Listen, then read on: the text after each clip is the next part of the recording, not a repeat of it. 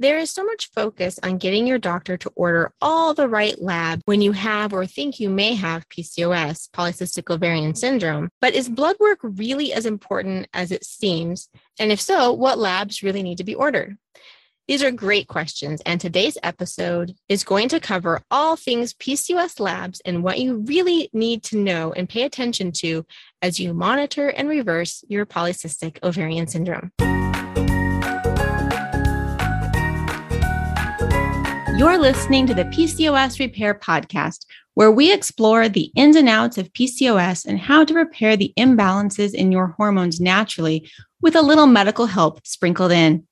Hi, I'm Ashlene Korcek, and with many years of medical and personal experience with polycystic ovarian syndrome, it is my joy to watch women reverse their PCOS as they learn to nourish their body in a whole new way.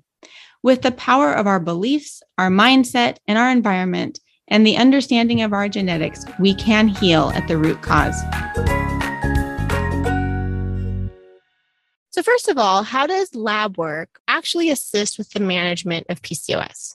First and foremost, we run labs to rule out other possible causes of symptoms and to rule in the diagnosis of PCOS. Once we've done that, then they help us to monitor and make sure that we're not needing to add in medications if things, you know, like prediabetes starts to occur or heart disease starts to occur or if you require assistance from a fertility standpoint or other medical assistance, then we can add those in as well. And we're going to want to monitor the hormones, the labs, and everything to make sure that what we are trying to do is working. But what do these labs actually tell us? In some ways, they tell us a great deal. But in other ways, they don't tell us a whole lot. It's important to remember that when we're talking about hormones and the endocrine system and the metabolic system, even a slight shift from your normal can lead to a huge impact in symptoms and overall health. And so, what we end up seeing is that there's such a wide range of normal in these labs that you may be having symptoms and the labs may be more or less normal.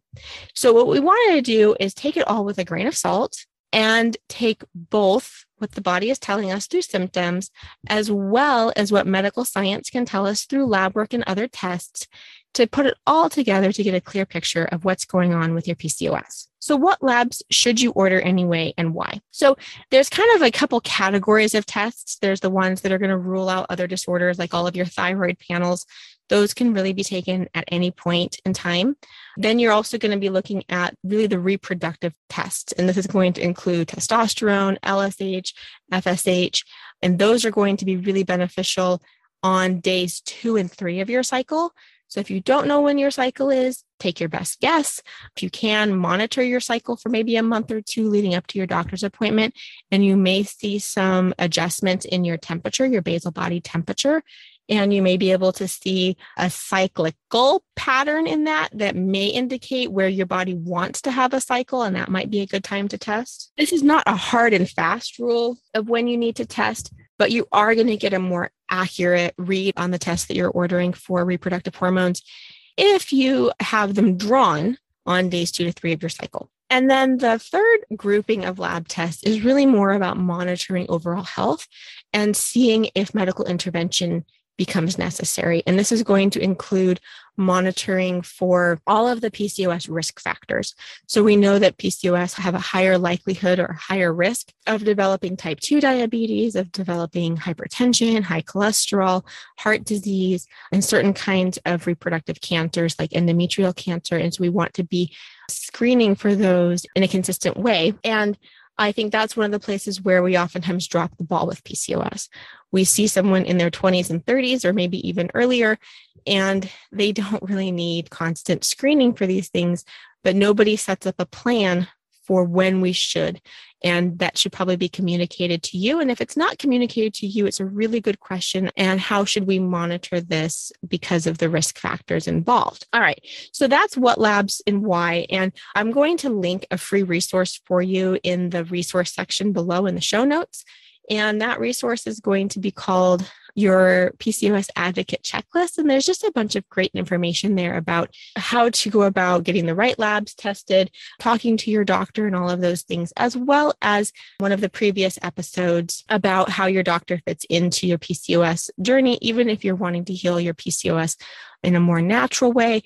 And I will link that episode as well in the show notes below. Okay, so now you've had your labs ordered and you have your results. Now what? What do you do with these results? So, first of all, reevaluate your symptoms. Are the lab results consistent with what you're finding in your symptoms? Probably not exactly. And that's because symptoms will show up long before we will get an abnormal lab test. So while it's important to run these blood tests in order to rule out other diagnoses, in order to get a baseline for your PCOS, and in order to monitor for long term risk factors that are associated with PCOS, your symptoms are really what's important for assessing what your body needs to balance your hormones and to reverse your PCOS. So, what symptoms should you take note of? So, there are some main PCOS symptoms, such as growth of facial hair, body hair. These can be really annoying that you have excess androgens, but they aren't necessarily the best way to assess how your body is doing and how your efforts to manage your PCOS naturally are playing out. This is because they don't respond very quickly to changes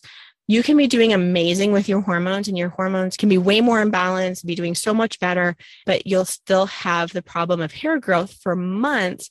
In fact, you may never fully get rid of it unless you do laser hair removal or electrolysis.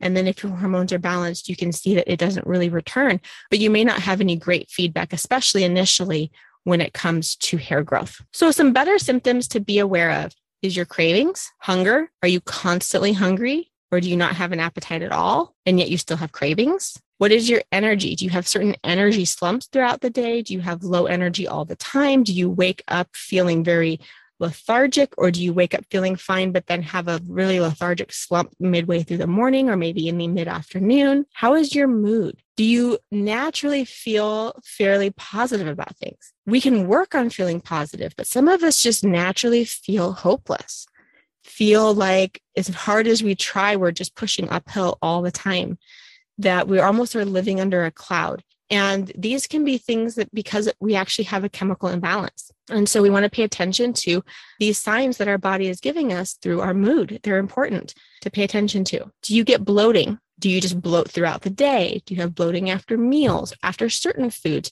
Pay, you know, those are things to pay attention to is does your body deal with bloating? Stomach pain, even if you don't really have a lot of bloating, maybe you just feel a lot of discomfort after eating, or maybe there's discomfort before eating. Do you get frequent headaches? Now, there's always the cycle headache, and there's headaches because of like not enough sleep, or you're used to drinking more caffeine and you didn't get your caffeine today. I'm talking about headaches where you can't really pinpoint why you're just constantly getting headaches. And then even your cycle. Now, this one can take a little longer. You can see from the list above, those are things that you could evaluate about yourself today. But your cycle is going to take a month or two to really see is it normalizing? Is it getting more or less regular? Is it getting lighter or heavier or more or less painful? Those are things that you can take note of your cycle over a couple months and it can still give you some amazing feedback, although not quite as quickly as other symptoms listed before. Okay, great. Now you know what symptoms, but what do these tell you about your hormones? They really indicate what's going on at the root of your symptoms what's going on in your metabolic system, your insulin, your inflammatory system, your cortisol system, your body's response to stress, your body's response to the food that you're eating, what your body is craving more of or wanting less of. So things like, is it an insulin effect? We will be discussing that one in more detail in the next episode. So stay tuned for that. Is it inflammation? Do you have disturbances in your nutrients and in your hormones? Or is your body struggling with current stressors in your life? So, the takeaway here is that while labs are extremely important, and we don't want to not have them ordered, I hear so many people focusing on needing their doctor to order labs. And they're spending months of frustration because their doctor doesn't want to order a lab that they think they need, or insurance won't pay for a lab that they want. And the truth is, is that although that can provide helpful information, as long as the basic medical considerations have been covered, such as ruling out other disorders and ruling in the fact that you do actually have PCOS, then we don't need to waste any other energy on lab management other than making sure we have regular monitoring, maybe once a year, if things are staying stable, maybe closer to every three or five years, depending on what your doctor feels comfortable with. Then we want to just focus on our symptoms. They are going to tell us from the day to day what our body actually needs so that we can respond in real time. So, what do you do now? I want you to go back if you haven't already listened to them, or if you need a refresher, to go back and listen to episodes three and four, where we talk about the PCOS root causes and lifestyle medicine and how to go about understanding your PCOS root cause. I will link to those episodes below, as well as the PCOS root cause quiz, because this quiz is going to help you to determine what primary factors are currently affecting your PCOS hormones so that you can put your energy on things that are really going to make a difference in your health. So I know this is a short episode today, but I really think it's important that we don't get so hung up on the labs and that we really realize that symptoms is our body's language of communication with us. It's direct feedback of how our body is doing. And when we have a symptom, our objective should be to learn to tap into it and hear our body and then with a little trial and error, figure out what it is our body needs. And that's why I'm here. The PCOS Repair Podcast is here to help you learn more and more about your PCOS root causes and how to heal your PCOS and reverse your PCOS naturally. So, if you've been enjoying these episodes, be sure to subscribe so that you get notifications when the next episode is released, because the next one is going to be all about how to get pregnant when you have PCOS. And I know a lot of you are going to want to hear that one. So until next time, Bye for now. Did you know that studies of PCOS epigenetics have shown that our environment can either worsen or completely reverse our PCOS symptoms? I believe that although PCOS makes us sensitive to our environment, it also makes us powerful. When we learn what our body needs and commit to providing those needs, not only do we gain back our health, but we grow in power just by showing up for ourselves. This is why I've created a guide for you to get started. My PCOS fertility meal guide can be found in the show notes below. I want to show you how to create an environment that promotes healing while still being able to live a life that you enjoy. This guide is completely free, so go get your copy now so that you can step into the vision that you have for your life and for your health.